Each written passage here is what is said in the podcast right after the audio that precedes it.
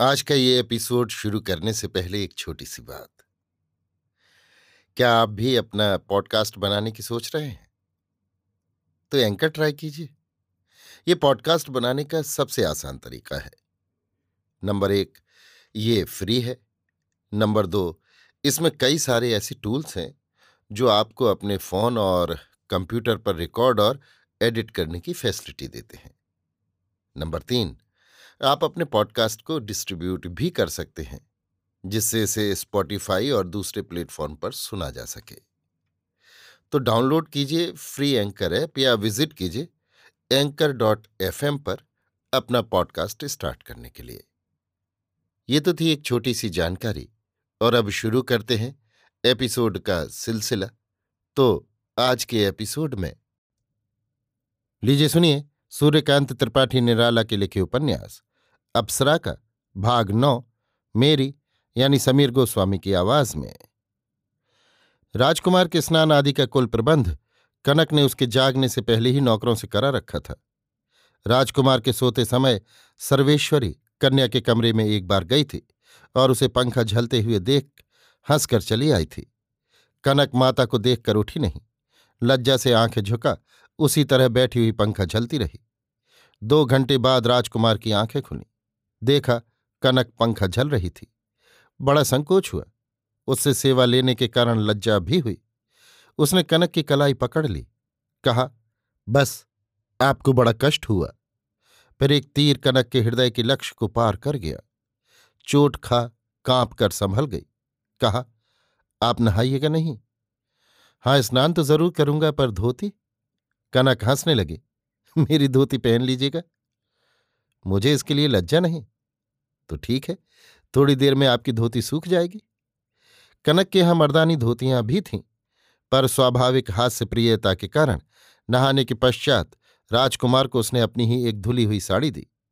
राजकुमार ने भी आमलान, अविचल भाव से वो साड़ी मर्दों की तरह पहन ली। नौकर मुस्कुराता हुआ उसे कनक के कमरे में ले गया। हमारे यहाँ भोजन करने में आपको कोई ऐतराज तो ना होगा? कुछ नहीं, मैं तो प्राय होटलों में खाया करता हूँ। राजकुमार ने असंकुचित स्वर से कहा, क्या आप मांस भी खाते हैं?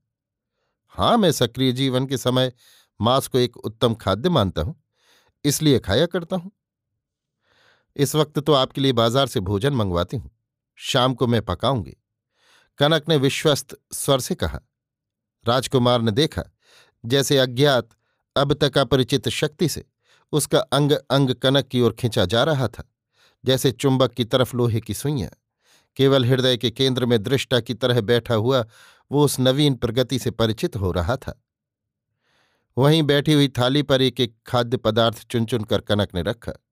एक तश्तरी पर ढक्कनदार गिलास में बंद वासित जल रख दिया। राजकुमार भोजन करने लगा। कनक वहीं एक बगल में बैठी हुई पान लगाने लगी।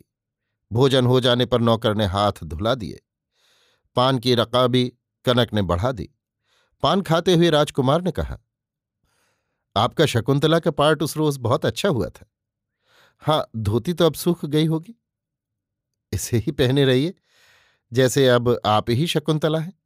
निसंदेह आपका पार्ट बहुत अच्छा हुआ था। आप कहें तो मैं दुष्यंत का पार्ट करने के लिए तैयार हूँ। मुखर कनक को राजकुमार कोई उत्तर न दे सका। कनक एक दूसरे कमरे में चली गई। धुली हुई एक मर्दानी धोती ले आई। इसे पहनिए, वो मैली हो गई है। सहज आँखों से मुस्कुराकर कहा, राजकुमार ने धोती पहन ली। कनक फिर चली गई। अपनी एक रेशमी चादर ले आई। इसे ओढ़ लीजिए। राजकुमार ने ओढ़ लिया। एक नौकर ने आकर कनक से कहा, माँ जी याद कर रही हैं। अभी आई। कहकर कनक माता के पास चली गई। हृदय के एकांत प्रदेश में जीवन का एक नया ही रहस्य खुल रहा है। वर्षा की प्रकृति की तरह जीवन की धात्री देवी नए साज से सज रही है। एक श्रेष्ठ पुरस्कार प्राप्त करने के लिए कभी कभी बिना उसके जाने हुए ही लालसा के हाथ फैल जाते हैं। आज तक जिस एक ही स्रोत से बहता हुआ वो चला आ रहा था, अब एक दूसरा रुख बदलना चाहता है। एक अप्सरा कुमारी, संपूर्ण ऐश्वर्य के रहते हुए भी आँखों में प्रार्थना की रेखा लिए, रूप की ज्योति से जगमग, मानो उसी के लिए तपस्या करती आ रही है। राजकुमार चित्त को स्थिर कर विचार कर रहा था, ये सब क्या है? क्या इस ज्योति से मिल जाऊँ? ना, जल जाऊँ तो? इसे निराश कर दूँ? बुझा दूँ? ना, मैं इतना कर्कश, तीव्र निर्दय ना हूँगा फिर? आह ये चित्र कितना सुंदर, कितना स्नेहमय है। इसे प्यार करूँ। ना, मुझे अधिकार क्या? मैं तो प्रतिश्रत हूँ। इस जीवन में भोग विलास को स्पर्श भी ना करूँ। प्रतिज्ञा। की हुई प्रतिज्ञा से टल जाना महापाप है। और ये स्नेह का निरादर? कनक के भावों से राजकुमार को अब तक मालूम हो चुका था कि वो पुष्प उसी की पूजा में चढ़ गया है। उसके द्वारा रक्षित होकर उसने अपनी चिर रक्षा का भार उसे सौंप दिया है। उसके आकार, इंगित और गति उसकी साक्षी हैं। राजकुमार धीर शिक्षित युवक था। उसे कनक के मनोभावों को समझने में देर नहीं लगी। जिस तरह उसके उपकार का कनक ने प्रतिदान किया, उसकी याद कर कनक के गुणों के साथ उस कोमल स्वभाव की ओर वो आकर्षित हो चुका था। केवल लगाम अभी तक उसके हाथ में थी। उसकी रसप्रियता के अंतर्लक्ष्य को ताड़कर मन ही मन वो सुखानुभव कर रहा था। पर दूसरे एक क्षण इस अनुभव को वो अपनी कमज़ोरी भी समझता था। कारण, इसके पहले ही वो अपने जीवन की गति निश्चित कर चुका था। साहित्य तथा देश की सेवा के लिए वो आत्मार्पण कर चुका था। इधर कनक का इतना अधिक एहसान उस पर चढ़ गया था, जिसके प्रति उसकी मनुष्यता स्वतः नतमस्तक हो रही थी। उसकी आज्ञा के प्रतिकूल आचरण की जैसे उसमें शक्ति ही न रह गई हो। वो अनुकूल, प्रतिकूल, अनेक प्रकार की ऐसी ही कल्पनाएँ कर रहा था। सर्वेश्वरी ने कनक को सस्नेह पास बैठा कर कहा, ईश्वर ने तुम्हें अच्छा वरदान दिया है। वो तुम्हें सुखी और प्रसन्न करे। आज एक नई बात सुनाऊँगी। आज तक तुम्हें अपनी माता के सिवा पिता का नाम नहीं मालूम था। अब तुम्हारे पिता का नाम तुम्हें बता देना मेरा धर्म है। कारण, तुम्हारे कार्यों से मैं देखती हूँ। तुम्हारे स्वभाव में पिता पक्ष ही प्रबल है। बेटी, तुम रणजीत सिंह की कन्या हो। तुम्हारे पिता जयनगर के महाराज थे। उन दिनों में वहीं थी। उनका शरीर नहीं रहा। होते तो वो तुम्हें अपनी ही देखरेख में रखते। आज देखती हूँ। तुम्हारे कुल के संस्कार ही तुम में प्रबल हैं। इससे मुझे प्रसन्नता है। अब तुम अपनी अनमोल अलभ वस्तु संभाल कर रखो। उसे अपने अधिकार में करो। आगे तुम्हारा धर्म तुम्हारे साथ है। माता की सहृदय बातों से कनक को बड़ा सुख हुआ। स्नेह जल से वो सिक्त होकर बोली, अम्मा, ये सब तो वो कुछ जानते ही नहीं, मैं कह भी नहीं सकती। किसी तरफ़ इशारा करती हूँ तो कोई जैसे मुझे पकड़कर दबा देता है। कुछ बोलना चाहती हूँ तो गले से आवाज़ ही नहीं निकलती। तुम उन्हें कुछ दिन बहला रखो, सब बातें आप खुल जाएँगी। मैं अपनी तरफ़ से कोई कार्रवाई करूँगी तो इसका उन पर बुरा असर पड़ेगा। नौकर से जेवर का बक्स बढ़ा देने के लिए सर्वेश्वरी ने कहा, आज कनक के लिए सबसे बड़ी परीक्षा का दिन है।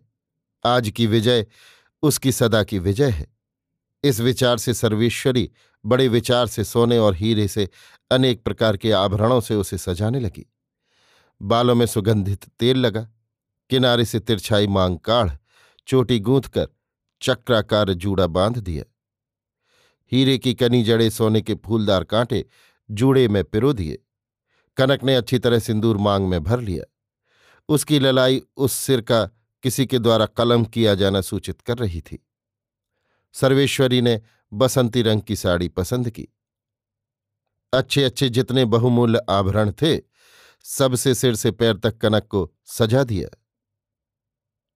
अम्मा, मुझे तो ये सब भार हो रहा है। मैं चल ना सकूँगी। सर्वेश्वरी ने कोई उत्तर नहीं दिया। कनक राजकुमार के कमरे की ओर चली। जीने पर चढ़ने के समय आभरणों की झंकार से राजकुमार का मन आकर्षित हो गया। अलंकारों की मंजीर ध्वनि धीरे धीरे नज़दीक होती गई। अनुमान से उसने कनक के आने का निश्चय कर लिया। अब के दरवाजे के पास आते ही कनक के पैर रुक गए। सर्वांग संकोच से शिथिल पड़ गया। कृत्रिमता पर बड़ी लज्जित हुई। मन को खूब दृढ़ कर होठ काटती मुस्कुराती, वायु को केशों की सुरभि से सुगंधित करती हुई धीरे धीरे चलकर गद्दी के एक प्रांत में राजकुमार के बिल्कुल नज़दीक बैठ गई। राजकुमार ने केवल एक नज़र कनक को देख लिया। हृदय ने प्रशंसा की। मन ने एकटक ये छवि खींच ली। तत्काल प्रतिज्ञा के अदम्य झटके से हृदय की प्रतिमा शून्य में परमाणुओं की तरह विलीन हो गई। राजकुमार चुपचाप बैठा रहा। हृदय पर जैसे पत्थर रख दिया गया हो। कनक के मन में राजकुमार के बहलाने की बात उठी। उठकर वो पास ही रखा हुआ सुर बहार उठा लाई। स्वर मिलाकर राजकुमार से कहा, कुछ गाइए। मैं गाता नहीं, आप गाइए, आप बड़ा सुंदर गाती हैं आप फिर कनक के प्राणों में चुभ गया। तिल मिला गई। इस चोट से हृदय के तार और दर्द से भर गए वो गाने लगी। हमें जाना इस जग के पार, जहाँ नयनों से नयन मिले, ज्योति के रूप सहस्त्र खिले, सदा ही बहती रे रसधार, वहीं जाना इस जग के पार। कामना के कुसमों को कीट काट करता छिद्रों की छीट, यहाँ रे सदा प्रेम की ईंट, परस्पर खुलती सौ सौ बार। डोल सहसा संशय में प्राण रोक लेते हैं अपना गान।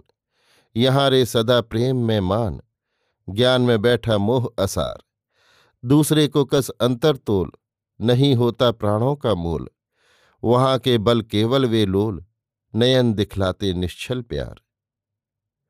अपने मुक्त पंखों से, स्वर के आकाश में उड़ती हुई भावना की परी को अपलक नेत्रों से राजकुमार देख रहा था। स्वर के स्त्रोत में उसने भी हाथ पैर ढीले कर दिए। अलक्ष अज्ञान में बहते हुए उसे अपार आनंद मिल रहा था। आँखों में प्रेम का वसंत फूट आया। संगीत में प्रेमिका कोकला कूक रही थी। एक साथ प्रेम की लीला में मिलन और विरह प्रणय के स्नेह स्पर्श से स्वप्न की तरह जाग उठे। सोती हुई स्मृति की विद्युत शिखाएँ हृदय से लिपटकर लपटों में जलने जलाने लगी। तृष्णा की सूखी हुई भूमि पर वर्षा की धारा बह चली। दूर की किसी भूली हुई बात को याद करने के लिए, मधुर अस्फुट ध्वनि से श्रवण सुख प्राप्त करने के लिए दोनों कान एकाग्र हो चले। मंत्रमुग्ध मन में माया का अविराम सुख प्रवाह भर रहा था। वो अकंपित अचंचल पलकों से प्रेम की पूर्णिमा में ज्योत्सनामृत पान कर रहा था। देह की कैसी नवीन कांति, कैसे भरे हुए सहज सुंदर अंग, कैसी कटी छटी शोभा, इसके साथ मज़ा हुआ अपनी प्रगति का कैसा अबाध स्वर, जिसके स्पर्श से जीवन अमर, मधुर कल्पनाओं का केंद्र बन रहा है। रागनी की तरंगों से कांपते हुए उच्छ्वास, तान मूर्छनाएँ, उसी के हृदय सागर की ओर अनर्गल विविध भंगिमाओं से बढ़ती चली आ रही हैं। कैसा कुशल छल, उसका सर्वस्व उससे छीन लिया, और इस दान में प्राप्ति भी कितनी अधिक, जैसे इसके तमाम अंग उसके हुए जा रहे हैं। और उसके, इसके। राजकुमार एकाग्रचित्त से रूप और स्वर पान कर रहा था। एक एक शब्द से कनक उसके मर्म तक स्पर्श कर रही थी। संगीत के नशे में, रूप के लावण्य में अलंकारों की प्रभा से चमकती हुई कनक मरीचिका के उस पथिक को पथ से भुलाकर बहुत दूर बहुत दूर ले गई। वो सोचने लगा, ये सुख क्या व्यर्थ है? ये प्रत्यक्ष ऐश्वर्य के आकाश पुष्प की तरह केवल काल्पनिक रह जाएगा। यदि इस जीवन की कांति हृदय के मधु और सुरभि के साथ वृक्ष ही पर सूख गई तो क्या फल? कनक, तुम मुझे प्यार करती हो। कनक को इष्ट मंत्र के लक्ष्य जप के पश्चात सिद्धि मिली। उसके हृदय के सागर को पूर्णिमा का चंद्र देख पड़ा। उसके यौवन का प्रथम स्वप्न, सत्य के रूप में मूर्तिमान हो, आँखों के सामने आ गया। चाह कि जवाब दे पर लज्जा से सब अंग जकड़ से गए। हृदय में एक अनुनुभूत विद्युत प्रवेश कर गुदगुदा रही थी। ये दशा आज तक कभी नहीं हुई। मुक्त आकाश की उड़ती हुई रंगीन परों की विहग परी राजकुमार के मन की डाल पर बैठी थी, पर किसी जंजीर से नहीं बंधी, किसी पिंजड़े में नहीं आई।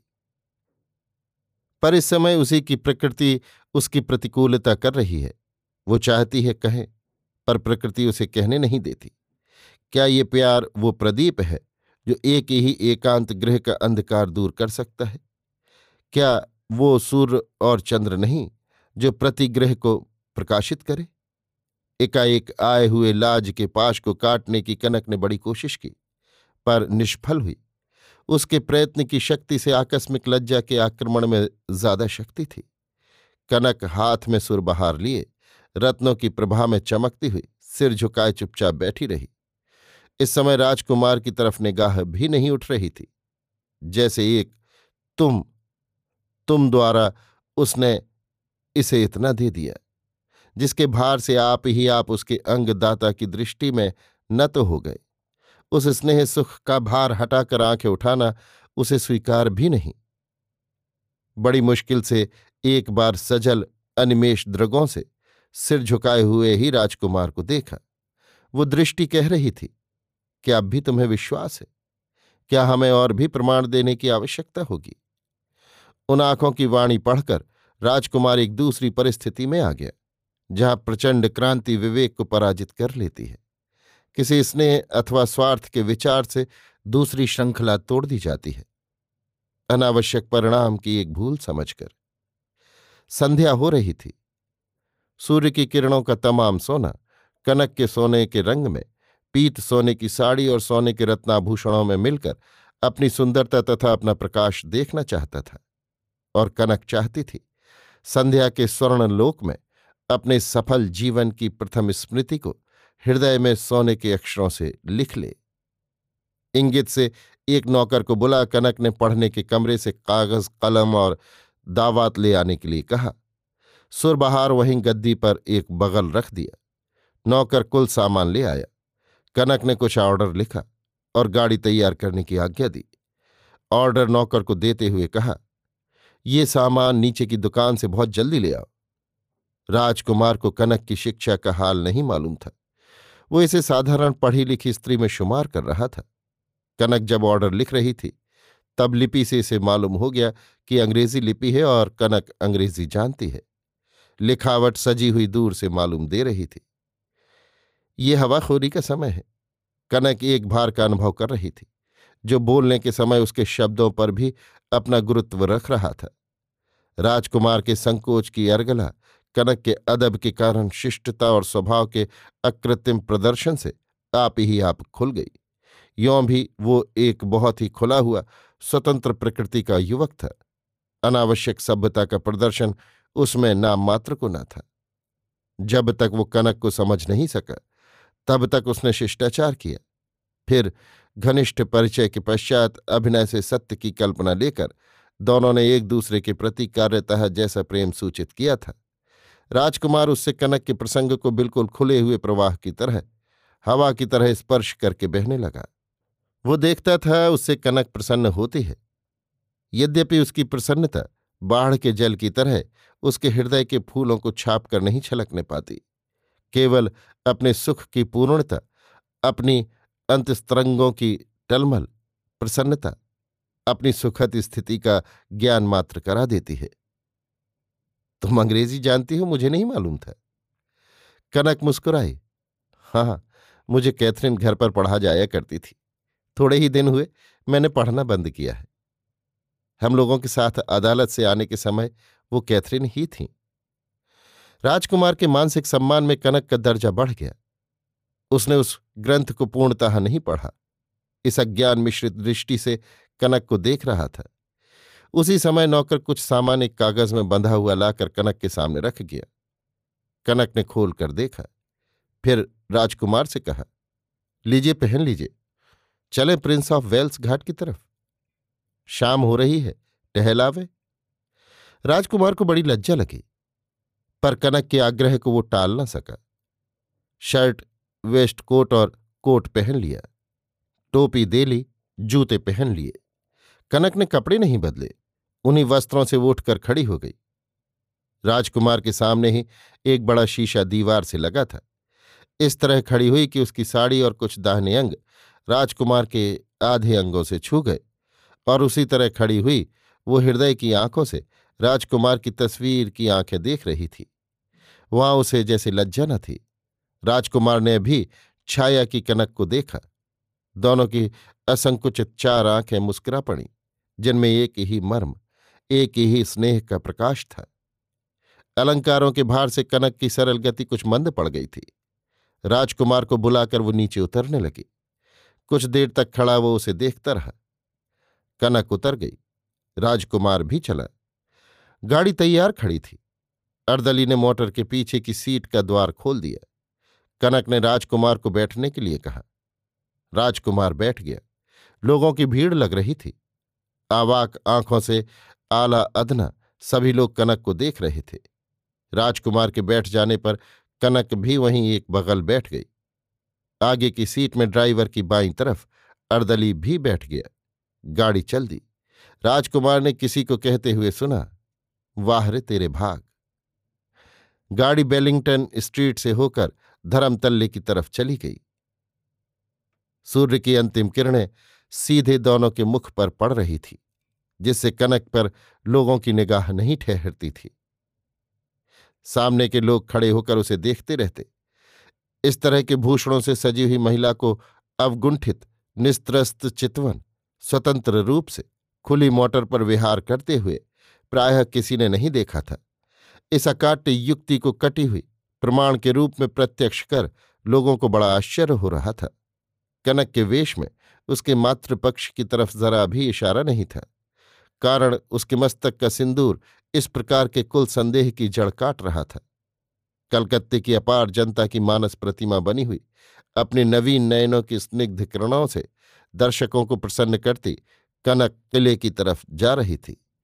कितने ही छिपकर आँखों से रूप पीने वाले, मुंहचोर, हवाखोर, उसकी मोटर के पीछे अपनी गाड़ी लगाए हुए, अनर्गल शब्दों में उसकी समालोचना करते हुए, उच्च स्वर से कभी कभी सुनाते हुए भी चले जा रहे थे। गाड़ी ईडन गार्डन के पास से गुजर रही थी। अभी वो स्थान, देखिए, नहीं देख पड़ता। कनक ने राजकुमार का हाथ पकड़कर कहा हाँ हाँ पेड़ों की आड़ है। ये क्रिकेट ग्राउंड है। ये क्लब पत्तियों में हरा हरा दिख रहा है। एक दफ़ा फ़र्स्ट बटालियन से यहीं हम लोगों का final Cooch Behar shield match हुआ था। भूली बात के आकस्मिक स्मरण से राजकुमार का स्वर कुछ मंद पड़ रहा था। आप किस टीम में थे? विद्यासागर कॉलेज में। तब मैं चौथे साल में था। क्या हुआ? तीन सौ छप्पन, एक सौ तीस से हम लोग जीते थे। बड़ा डिफरेंस रहा। हाँ हाँ। किसी ने सेंचुरी भी की थी? हाँ इसी से बहुत ज़्यादा फ़र्क आ गया था। हमारे प्रोफेसर बनर्जी बॉलिंग भी बहुत अच्छी करते थे। सेंचुरी किसने की? राजकुमार कुछ देर चुप रहा, धीरे साधारण गले से कहा, मैंने। गाड़ी अब प्रिंस ऑफ़ वेल्स घाट के सामने थी। कनक ने कहा, ईडन गार्डन लौट चलो। ड्राइवर ने मोटर घुमा ली। राजकुमार किले के बेतार के तार वाले ऊँचे खंभों को देख रहा था। कनक की तरफ़ फिर कर कहा इसकी कल्पना पहले हमारे जगदीश चंद्र वसु के मस्तिष्क में आई थी। मोटर बढ़ाकर गेट के पास ड्राइवर ने रोक दी। राजकुमार उतरकर कलकत्ता ग्राउंड का हल्ला सुनने लगा। कनक ने कहा, क्या आज कोई विशेष खेल था? मालूम नहीं, आज मोहन बागान कलकत्ता लीग में रहे होंगे। शायद मोहन बागान ने गोल किया। जीतने पर अंग्रेज़ इतना हल्ला नहीं करते। दोनों धीरे धीरे सामने बढ़ने लगे। मैदान बीच से पार करने लगे। किनारे की कुर्सियों पर बहुत से लोग बैठे थे। कोई कोई टहल रहे थे। एक तरफ़ पश्चिम की ओर यूरोपियन, उनकी महिलाएँ और बालक थे और पूर्व की कतार में बंगाली हिंदुस्तानी, गुजराती, मराठी, मद्रासी, पंजाबी, मारवाड़ी, सिंधी आदि मुक्त कंठ से अपनी अपनी मातृभाषा का महत्व प्रकट कर रहे थे और इन सब जातियों की दृष्टि के आकर्षण का मुख्य केंद्र उस समय कनक हो रही थी। श्रुत, अश्रुत, स्फुट, अस्फुट, अनेक प्रकार की समीचीन अर्वाचीन आलोचनाएँ, प्रत्यालोचनाएँ सुनती हुई। निसंकोच, अम्लान, निर्भय, वीतराग धीरे धीरे राजकुमार का हाथ पकड़े हुए कनक फव्वारे की तरफ़ बढ़ रही थी। युवक राजकुमार की आँखों में वीर, प्रतिभा, उच्छृंखलता और तेज झलक रहा था। उधर चलिए। कनक ने उसी कुंज की तरफ़ इशारा किया। दोनों चलने लगे। दूसरा छोटा मैदान पार कर उसी कृत्रिम तालाब वाले कुंज की ओर बढ़े। बेंच खाली पड़ी थी। दोनों बैठ गए। सूर्यास्त हो गया। बत्तियाँ जल चुकी थीं। कनक मजबूती से राजकुमार का हाथ पकड़े हुए पुल के नीचे से डांड बंद कर आते हुए नाव के कुछ नवयुवकों को देख रही थी। वे नाव को घाट की तरफ़ ले गए। राजकुमार एक दूसरी बेंच पर बैठे हुए एक नवीन यूरोपीय जोड़े को देख रहा था। वो बेंच पुल के उस तरफ़ खुली ज़मीन पर खाई के किनारे थी। आपने यही मेरी रक्षा की थी, कुछ सहज भरे स्वर में कनक ने कहा। ईश्वर की इच्छा कि मैंने देख लिया। आपको अब सदा मेरी रक्षा करनी होगी। कनक ने राजकुमार के हाथ को मुट्ठी में ज़ोर से दबाया। राजकुमार कुछ न बोला। सिर्फ़ कनक के स्वर से कुछ सजग होकर उसने उसकी तरफ़ देखा। उसके मुख पर बिजली की रोशनी पड़ रही थी। आँखें एक दूसरी ही ज्योत से चमक रही थीं, जैसे वो एक प्रतिज्ञा की मूर्ति देख रहा हो। तुमने अभी मुझे बचाया है। मैंने अपने स्वार्थ के लिए आपको बचाया। तुम्हारा कौन सा स्वार्थ? कनक ने सिर झुका लिया। कहा, मैंने भी अपना धर्म पालन किया। हाँ, तुमने उपकार का पूरे अंशों में बदला चुका दिया। कनक काँप उठी। कितने कठोर होते हैं पुरुष। उन्हें संभल कर वार्तालाप करना नहीं आता। क्या यही यथार्थ उत्तर है? कनक सोचती रही। तमक्कर कहा, हाँ, मैंने ठीक बदला चुकाया। मैं भी स्त्री हूँ। फिर राजकुमार का हाथ छोड़ दिया। राजकुमार को कनक के कर्कश स्वर से सख्त चोट लगी। चोट खाने की आदत थी नहीं। आँखें चमक उठी। हृदयदर्शी की तरह मन ने कहा, इसने ठीक उत्तर दिया। बदले की बात तुम्ही ने तो उठाई। राजकुमार के अंग शिथिल पड़ गए। कनक को अपने उत्तेजित उत्तर के लिए कष्ट हुआ। फिर हाथ पकड़ स्नेह के कोमल स्वर से, बदला क्या? क्या मेरी रक्षा किसी आकांक्षा के विचार से तुमने की थी? तुमने। राजकुमार का संपूर्ण तेज पिघलकर तुमने में बह गया। हाथ आप ही आप उठकर कनक के गले पर रख गया। विवश कंठ ने आप ही आप कहा, क्षमा करो, मैंने गलती की। सामने से बिजली की रोशनी और पत्तों के बीच से हंसती हुई आकाश के चंद्र की ज्योत्सना दोनों के मुख पर पड़ रही थी। पत्रों के मरमर से मुखर बहती हुई अदृश्य हवा, डालियों, पुष्प पल्लवों और दोनों के बंधे हुए हृदयों को सुख की लालसा से स्नेह के झूले में हिलाकर चली गई। दोनों कुछ देर चुपचाप बैठे रहे। दोनों स्नेह दीप के प्रकाश में एकांत हृदय के कक्ष में परिचित हो गए। कनक पति की पावन मूर्ति देख रही थी और राजकुमार प्रेमिका की सरस लावण्यमयी अपराजित आँखें। संसार के प्रलय से बचने के लिए उसके हृदय में लिपटी हुई एक कृषांगी सुंदरी। एक बात पूछूँ? कनक ने राजकुमार के कंधे पर ठोड़ी रखे हुए पूछा। पूछो? तुम मुझे क्या समझते हो? मेरे सुबह की पलकों पर उषा की किरण। राजकुमार कहता गया, मेरे साहित्यिक जीवन संग्राम की विजय। कनक के सूखे कंठ की तृष्णा को केवल तृप्त हो रहने का जल था। पूरी तृप्ति का भरा हुआ तड़ाग अभी दूर था। राजकुमार कहता गया, मेरी आँखों की ज्योति, कंठ की वाणी, शरीर की आत्मा, कार्य की सिद्धि, कल्पना की तस्वीर, रूप की रेखा, डाल की कली, गले की माला स्नेह की परी, जल की तरंग, रात की चांदनी, दिन की इच्छा। बस बस बस, इतनी कविता एक ही साथ। जब मैं याद भी कर सकूँ, पर कवि लोग सुनती हो, दो ही चार दिन में अपनी ही लिखी हुई पंक्तियाँ भूल जाते हैं। पर कविता तो नहीं भूलते। फिर काव्य की प्रतिमा दूसरे ही रूप में उनके सामने खड़ी होती है। वो एक ही सरस्वती में सब मूर्तियों का समावेश देख लेते हैं। और यदि मानसिक विद्रोह के कारण सरस्वती के अस्तित्व पर भी संदेह ने सिर उठाया तो पक्की लिखा पढ़ी भी बेकार है। कारण, किसी अदालत का अस्तित्व मानने पर ही टिका रहता है। जवाब पा कनक चुप हो गई। एक घंटा रात हो चुकी थी।